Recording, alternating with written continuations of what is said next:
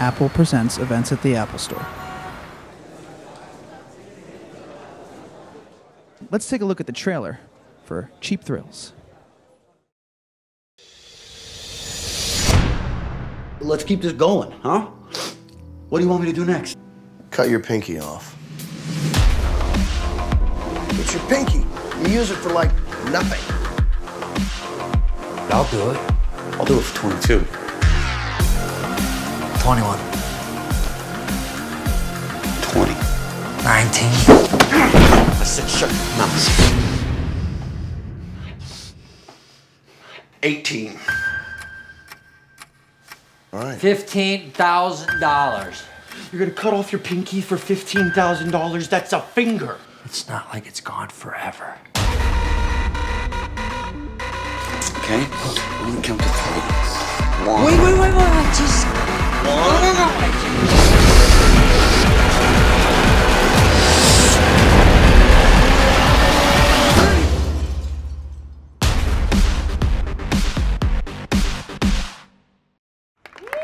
Please welcome this evening's guest moderator from IndieWire, Eric Kohn, and tonight's guest, Pat Healy.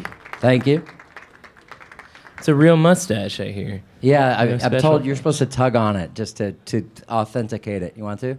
No, but other people can line up right, later. well. We'll, we'll figure it out. Anyone wants to come up here? I don't want to do all the fun stuff. Took me a full year to grow it.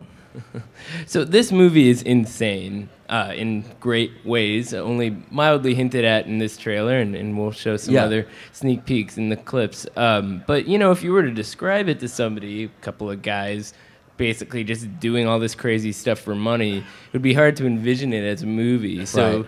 What was that process like for you when you first kind of heard what it was about? I mean, I, I read the script and uh, you know knew the basic premise of it, and it's hard because it is difficult in, in, from a marketing standpoint to market. Is it a genre film? Is it a horror film? Is it a dark comedy? Is it a, a drama? Is it a thriller? I mean, it's sort of all those things, and it's also something completely different too. Uh, the exciting thing for me was to do something I hadn't seen quite before in this way and play a part that I'd never been offered before, which is like begins really sweet and innocently, and, and it's like sort of like the characters I've played before, where I'm very repressed, and but in this one, it, it the the balloon gets popped, and I just get the, the to like let it all go and let it all out. So um, I was interested in.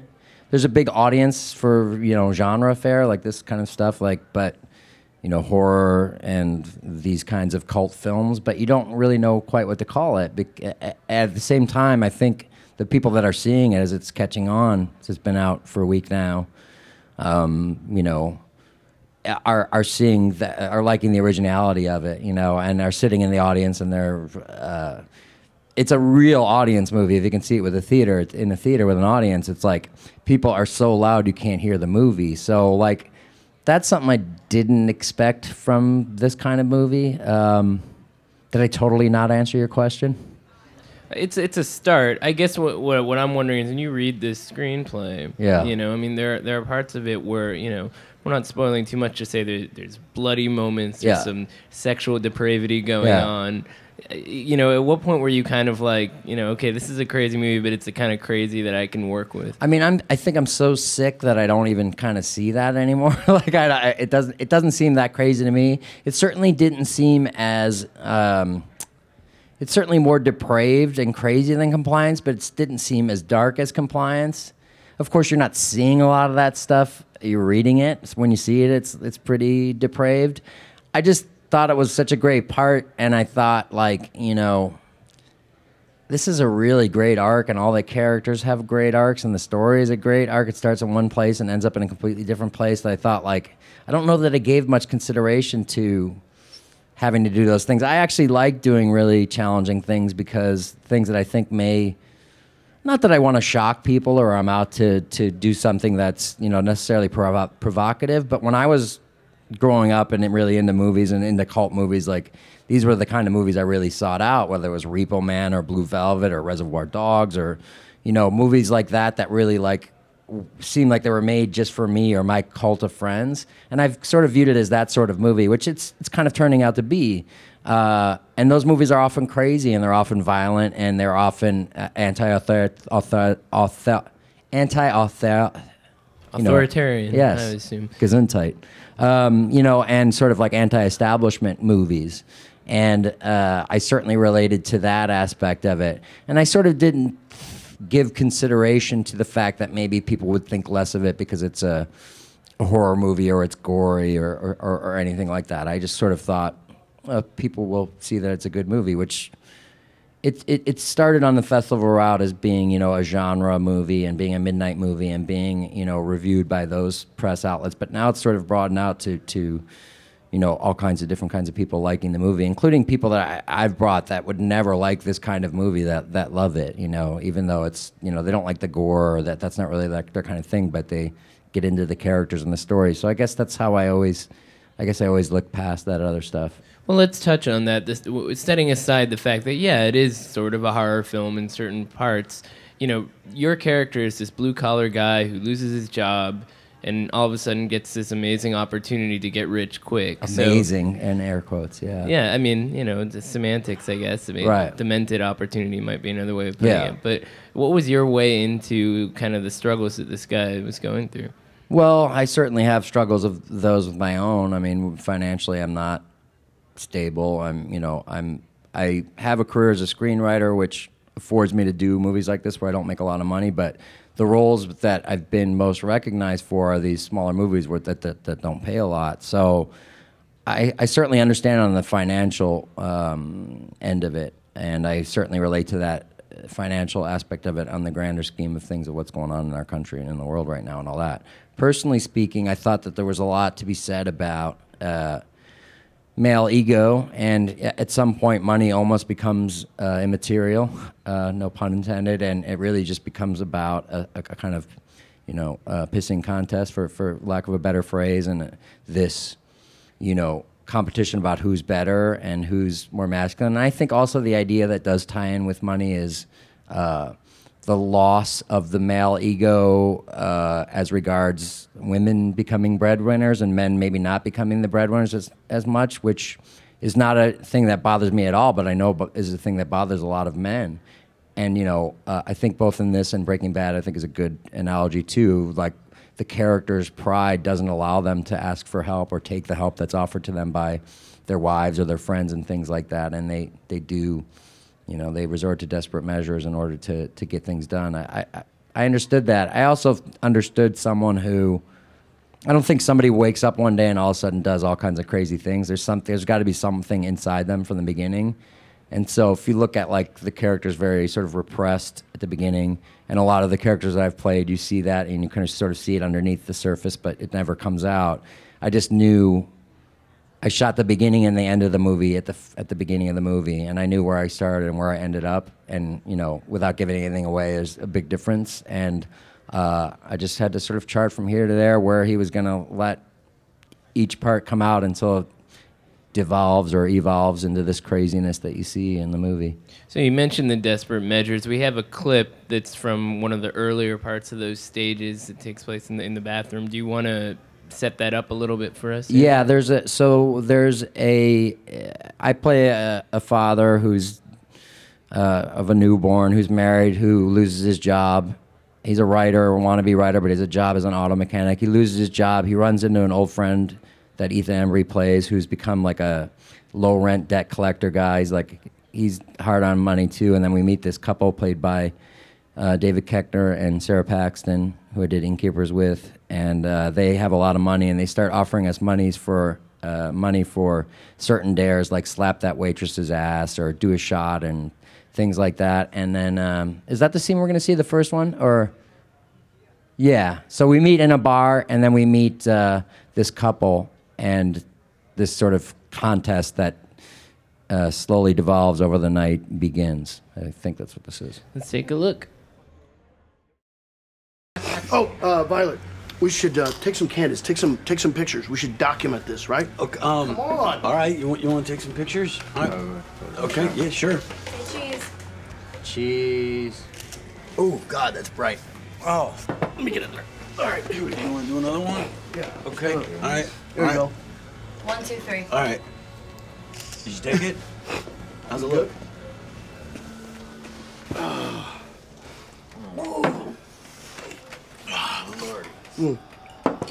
Oh, here we go. What, what's going on? We got we got this little bet going. You see that old dude at the bar? Every time he checks out the bartender's ass, Violet wins. Every time he checks out her tits, I win.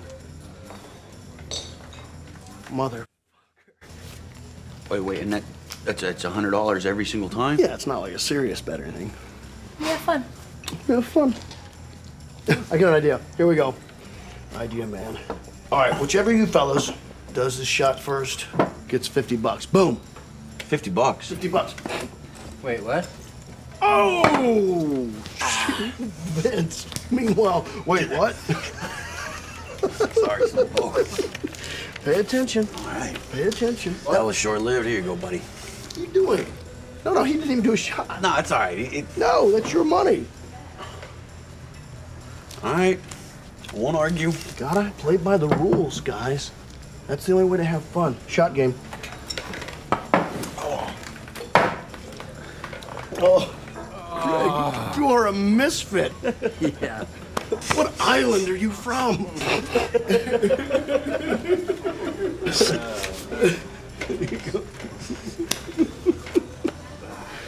Ah. There he is.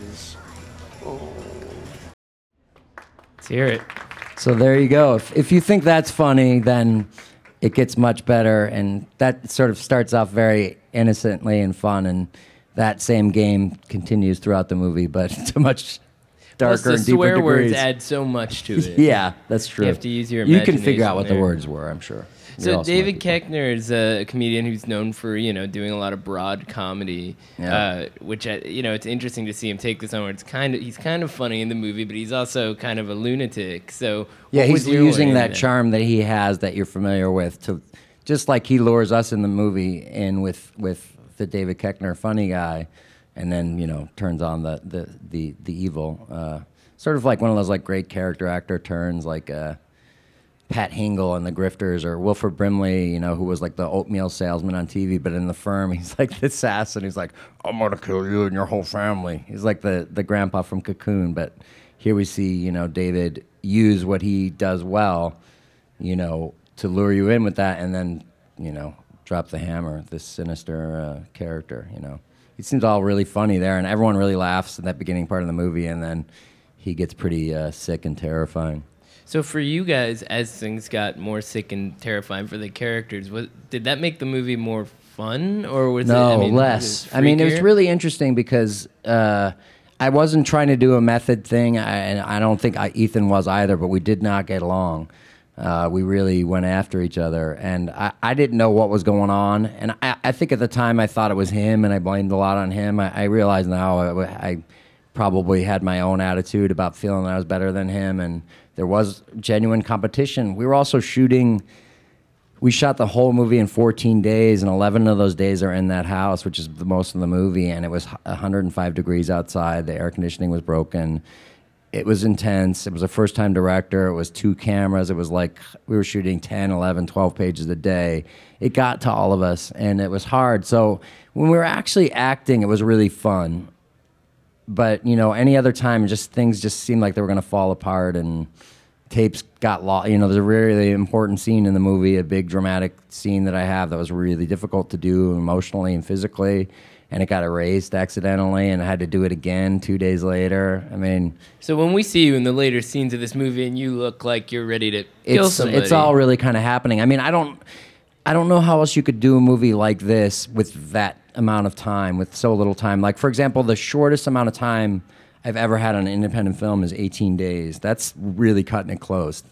This was 14 days, so like it was insane. I, I, I you know, I, I don't know how we did it, but at the same time, I feel like if we hadn't done that, maybe it wouldn't be as good as it is. Like when you see uh, Apocalypse Now, the Hearts of Darkness documentary, or uh, Burden of Dreams, the documentary about Fitzcarraldo, like those are movies on much bigger scales where that happened. This is sort of like the microcosmic version of that happening in this house in Silver Lake in LA, you know, of just everyone just going crazy. And there's actually a really great I think it's a 40 minute making of. You might be able to get it in this BitTorrent bundle that's out now, but I know it's on the DVD. Of the making of it, where this guy TJ Nordiker, who's a friend of ours, filmed every single thing that happened, and you see a lot of the stuff go down, and it's pretty crazy, and gives you a good idea of like sort of having to live the part and live the movie, you know, in order to get it done in that that, that quick period of time, you know. Right. Well, we have another clip, so maybe Hmm. with this context, we can we can look a little bit closer at what was going on. You know. Yeah, so so so between when you saw me the last time and when you see me this time, I got punched in the face really hard with my glasses on, and I wake up in this weird house with these people, and uh, it's just kind of weird what's going on, and there's some more pranks that happen, and I get upset, and I go into the bathroom because. Uh, somebody just did something horrible to me and I have to clean myself up. And uh, Ethan joins me in there and he, he tells me about uh, a plan that he's going to hatch to sort of turn the tables on these people whose house we're in. let's look.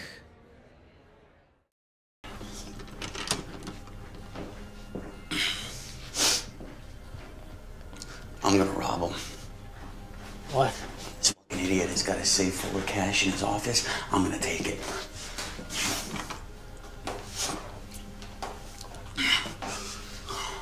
Are you insane, you fucking ape? I just want to get out of here. There's like $150,000 in cash in there. Now, now for him, that, that's a drop in the bucket. But for us, that's a whole new life, man. Think about it. Not gonna rob them. Okay, fine. That's fine, but the last time I checked, you needed money. This right here, this is your opportunity. Yeah. My opportunity to get arrested. He's seen our faces. He's not he knows our names. He's not gonna call him. That is a really crazy assumption. No, it's not. Not when you think about it. Any fucking cop that isn't blind is gonna take one look at his dilated pupils and throw him in jail right alongside of us. He's not calling the cops. Now look, I'm doing this either way. Now, if you don't want to be a part of it, you should leave right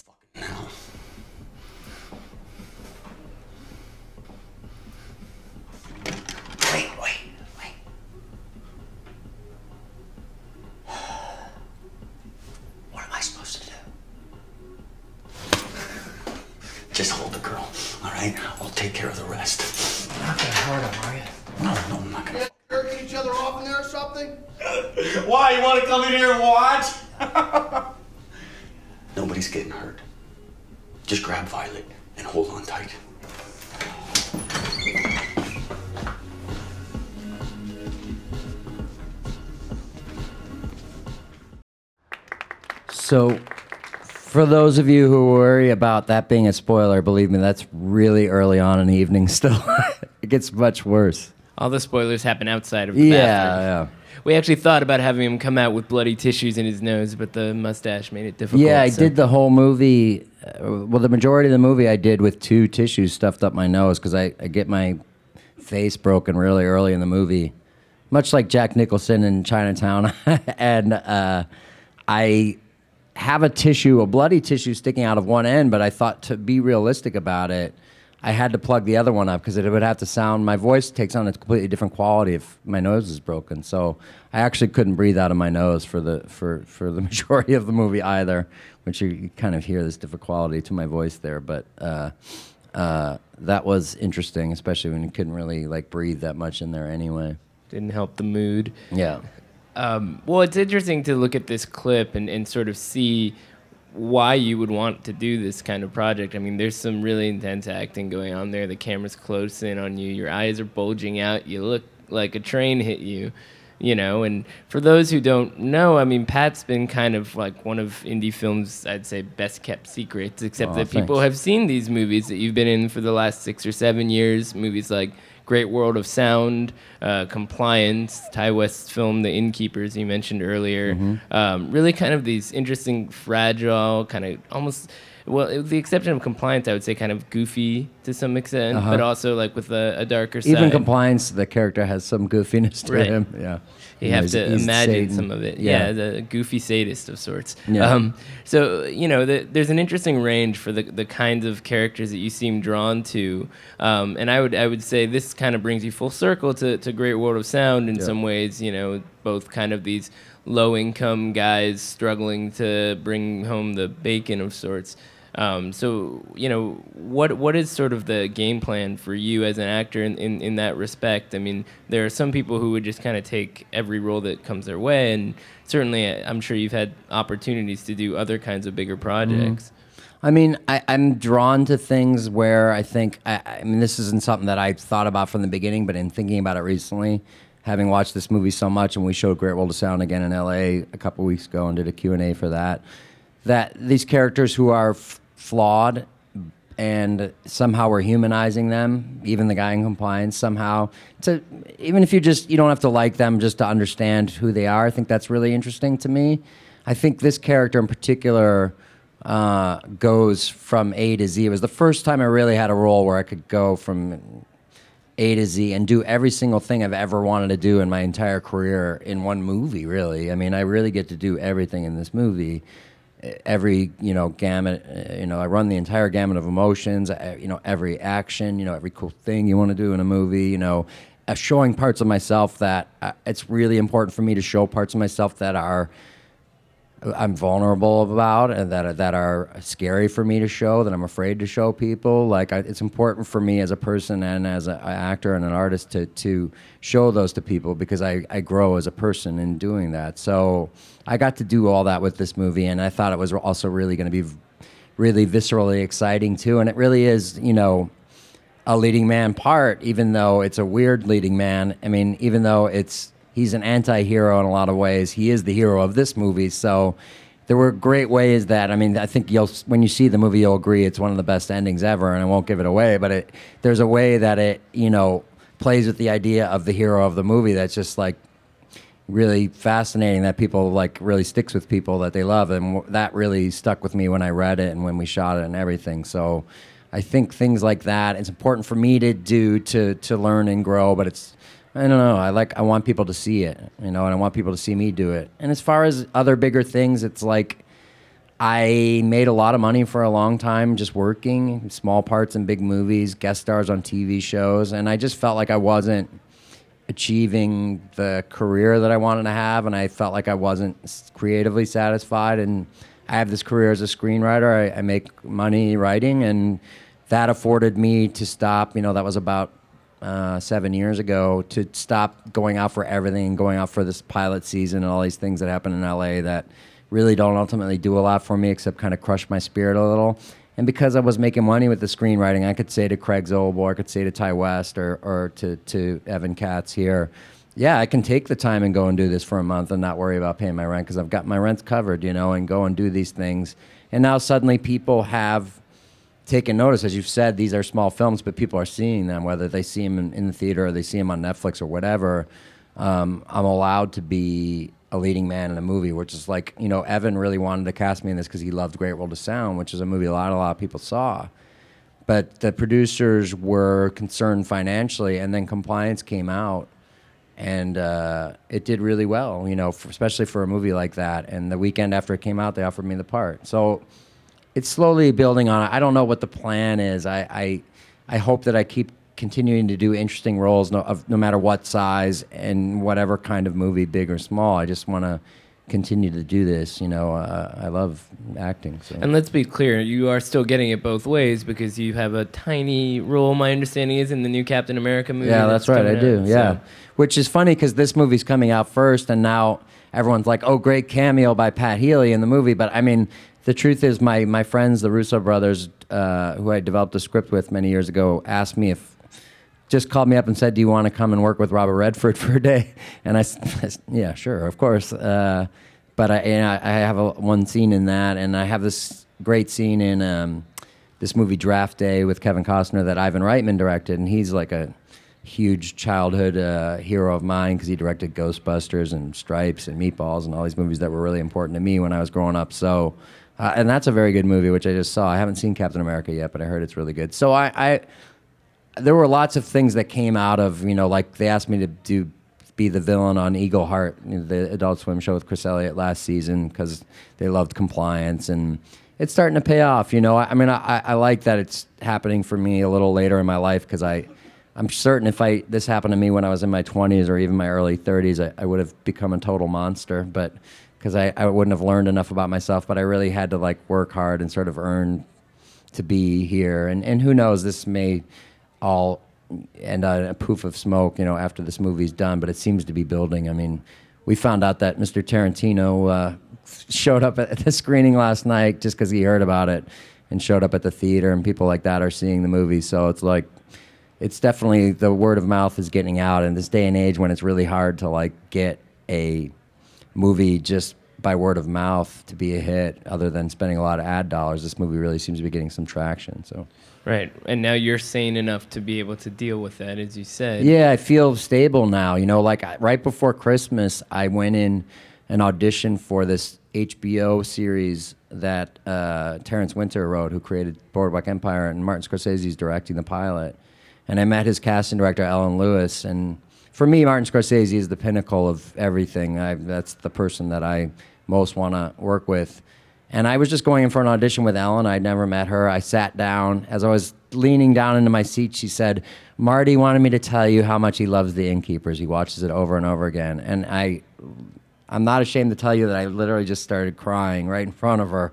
It meant everything to me. So it's like little things like that are starting to happen where it's just like, I could never imagine, you know, this little movie that we did that basically people are discovering on Netflix that someone like that is, you know, he sees everything he's discovering and he likes it. And that, you know, I do need to make a living and make money and, and, and you know, I want to make this my job that I make a living at, but getting one of those is a huge shot in the arm, I'll, I'll tell you, because that's, that's like, you know, that's like your dad telling you how proud he is of you when you're a little kid or something, you know, it's, it's Your a big deal. cinematic father. of sorts. Yeah. Uh, I want to open this up to Q and A. Uh, I want to warn people that I've read reports of, of other Q and A's here that have led to debauchery similar to that in the movie. I don't think we can fulfill Oh, yeah. quite those levels. It's something in the We've the- done these dares in front of audiences in Austin. Like a guy had cheap thrills tattooed on his buttock. Uh, we had a, a kid dip his testicles in a bowl of sriracha sauce. And they, they often didn't know even know what the prizes were, or and they hadn't seen the film yet. Eh, That's Austin, Texas. But then in Los Angeles, we did. Tim League, who runs uh, Alamo Drafthouse, and Drafthouse is releasing this film, uh, does this thing called extreme tequila shots, where you snort a line of salt, do the tequila shot, and squirt the lime in your eye. He wanted me to do that at the screenings here this weekend. I told him I wasn't going to do it. So questions. Hi, thank you for coming out to speak with us today. Thanks. Um, so I have a million questions that I would like to ask you based on all of this, but I am just going to ask one. Um, the clip in which they're discussing the the robbery and the plan, um, the beat work in that is extremely impressive. Um, and as a, a developing actor myself, I find that moment to moment to be extremely challenging. Um, and you know, you talked about the heat and the stress and the pressure.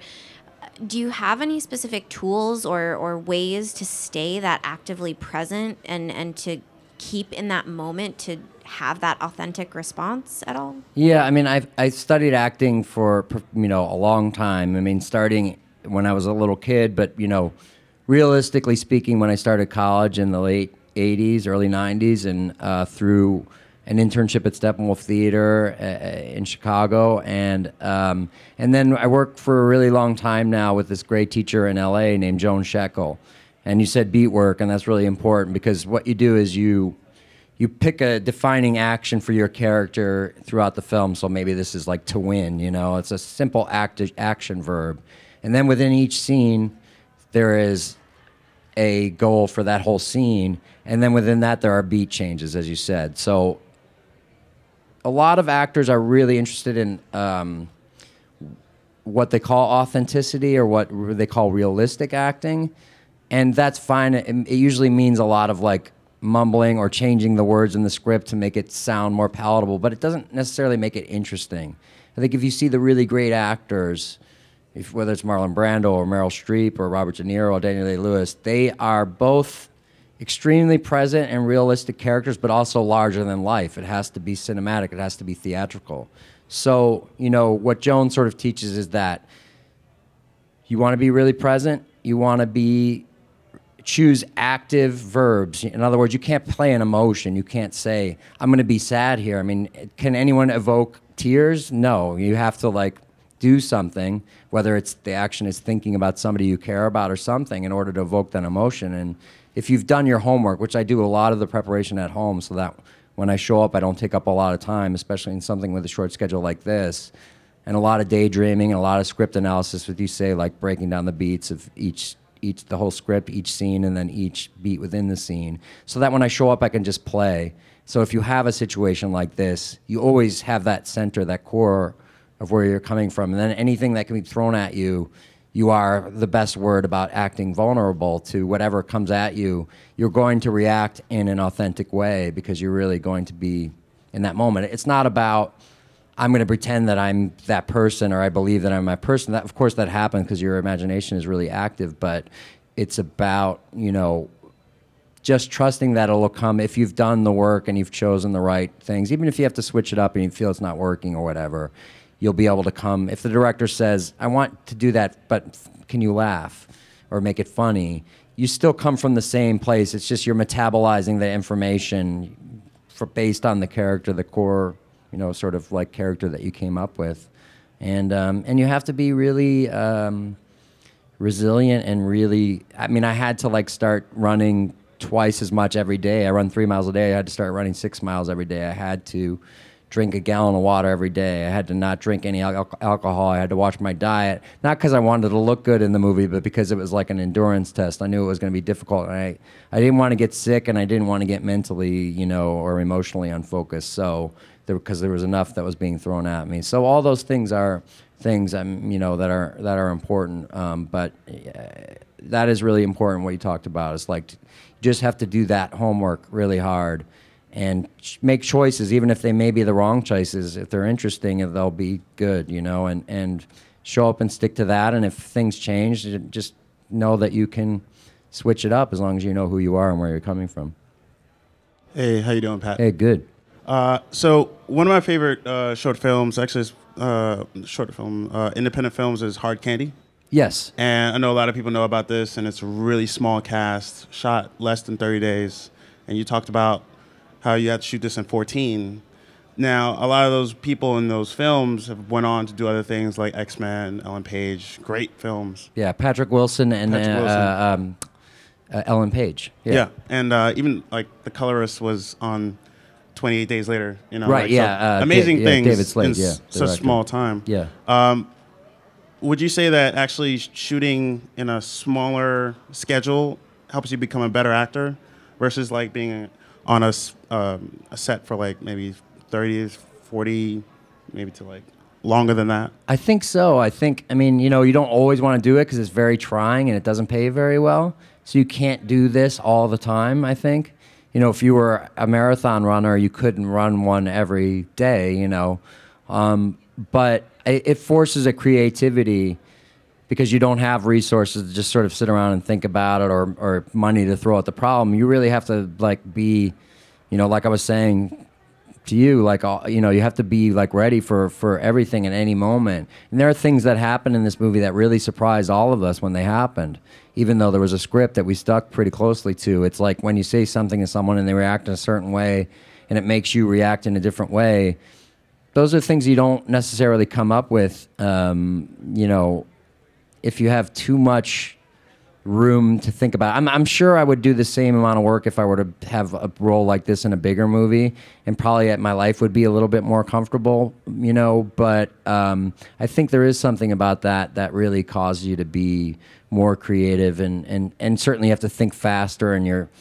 You know, it's like if you're in an emergency situation, you know, you always like figure out what to do, or you can lift the car up off the baby or whatever. Like that kind of thing happens in these sort of situations. So I like it, but I, I, I don't know. I couldn't do it all the time, you know. Hey, Pat. Hey. Um, I've been trying to think about a good way to word this, so forgive me. But I was Is creepy part of it? No, not Okay, creepy good. at all.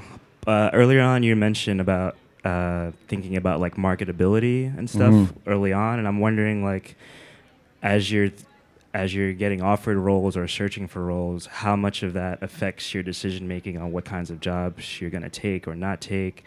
You know, how much of it is still f- fun during the process? Like, how much do you let that affect all your decision making for what you're gonna do with your craft? It's a really difficult thing to manage because, you know, at the end of the day, I, I ultimately, I mean, I know the business very well. I mean, I had a subscription to Variety when I was 12 years old. I'm that kind of weirdo.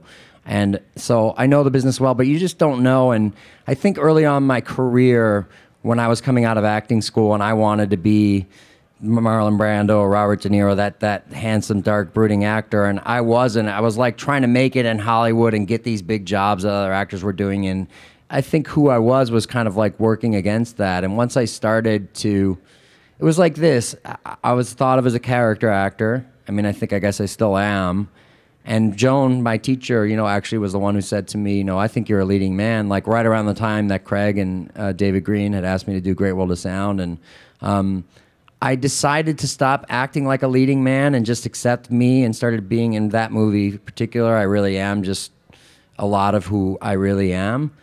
And as soon as I stopped trying to act like a leading man or whatever, I became a leading man by doing character roles and to like you know to, to to further it like compliance was a movie i had reservations about doing because i was afraid that it would be a career killer for me not because i didn't think it was a good movie but because the role was very unlikable the movie was very challenging and i thought this is going to kill me and it's been the best boon to my career you know i even craig zobel even thought he might not use me in the film and just use my voice. You know, um, he decided ultimately not to do that, but it could have really been hard. So I think the real answer to your question is the only real measure is to be true to yourself, to be really in touch with your feelings and know what that is and know what it is that you want to achieve and do that. It's not a guarantee, but I think that if you do that and you work harder than you think you need to work, which I, you know, I found out later in life, but has really worked out for me, then that's your best bet. You know, I think if you're trying to think about what people want or marketing or things like that, it, it just doesn't work that way. It only worked for me once I l- let go of any ideas of that and just really focused on the work and made it all about the work. And the least likely things ended up being giant career boons for me. And then personally and professionally, really richly rewarding experiences on, on top of that. So. I mean, I would just add to what you were saying while people are thinking of their questions that uh, you know the movies that you're talking about they're they're not traditional leading man roles, not Right. just in terms of topic, but uh, you know in terms of physical challenge. In Great World of Sound, you you were acting with real people. Sometimes they didn't even know they were in a movie. Right. And then you, have know? to be really good then because they can't know that you're acting because you're sitting this close to them and they think you're a real person. But I mean, you know, non traditional leading men, I love the movies of the 70s. I love all. Gene Hackman and Jack Nicholson and, uh, you know, Dustin Hoffman and even De Niro and Pacino, even though they're like great looking guys, they're not traditional leading men. Those, those were the people I grew up with. I mean, Walter Matthau and Jack Lemmon were leading men when I was growing up, you know, like, and I feel like we've lost that a little bit. We had it with, uh, you know, my friend Phil Hoffman, bless his soul, and you know uh, Sam Rockwell, and a little bit, and Richard Jenkins to a certain degree are those guys that have stepped out and and and you know into leading men roles and can do both. But like we don't have it as much, and I I would really like to be that because I. I like a non-traditional leading man. I think people like to see those characters too, and I think more movies at these lower budget level levels are able to to to you know make decisions like that, whereas you might not be able to have a character like that in a bigger movie. Hello, Pat. Hi. Uh, so I have a question about: Have you ever had those days where things get really emotionally hard and you start to second guess the decisions that you've made, and maybe things aren't going so well, and you start to say, "Should I be working towards this or that?" Uh, what do you say to get yourself out of that? Do you have like a mantra or some kind of thing Brother, that I've you had always- years like that. I'm not kidding. there was two whole years of my life in my early 30s where I did not work. I, I was out of work for an entire year. I had a, one job I got fired from, and then I was out of work for a whole other year. On top of that, everything else that happens in your life, relationships, money, life pressures, and things. I, um, you know, again, not ashamed to say I've, I've been in psychoanalysis for a long time. It's really helped me out a lot. But I would say that just looking at the example of my life, every time something has gotten really bad, it gets better. And when it gets better again, it's better than it was before things got bad. Without exception, that's been true. If you just hang in there, and I know it sounds simple or simplistic, but if you just hang in there, as I have, I've been out in LA for 16 years, and it's really only starting to happen for me now, you know. And sometimes I'm barely able to make a living.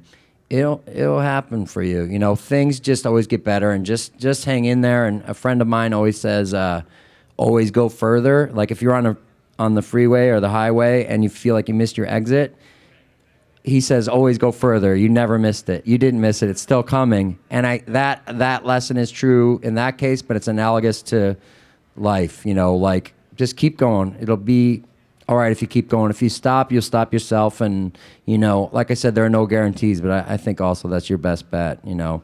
I've also written a lot of blogs. If you like do a uh, you know search for my tumblr and stuff like i've written about depression and anxiety and things that i've dealt with because i've had you know friends commit suicide or die or you know worse and things. And and i've written to people because i know there's people out there who suffer and especially doing what we do it's it's hard even for successful people doing this. So if you ever look up those uh, people tend to find those really inspirational and write to me all the time and say thank you for those. So you know, look for those because sometimes I, I write better than I speak. And the movie is actually a good illustration of some of these ideas. And you, when I, I, I think so. it. I think you know a lot of the things I've done are anal- uh, the movies I've done are analogous to things in my life that I believe in, and maybe I chose them unconsciously, but you know, they're they are all things that represent me in some way and say what I want to say, and that's another great thing about these independent films is you get a sort of uh, ownership over it. They give you you get at least a partial authorship of it. You know, uh, being an actor, which you don't always get on a bigger movie. So. So uh, it's one thing to talk about this movie. It's something else to go see it. You should. It opens in New York this week. It's also on iTunes right now. Tell your friends, and then you get your tattoo at the end. Yeah, that's right. Yeah. Thanks a lot, Pat. Thanks. Thank Thanks, you, Eric. guys. Thanks, guys.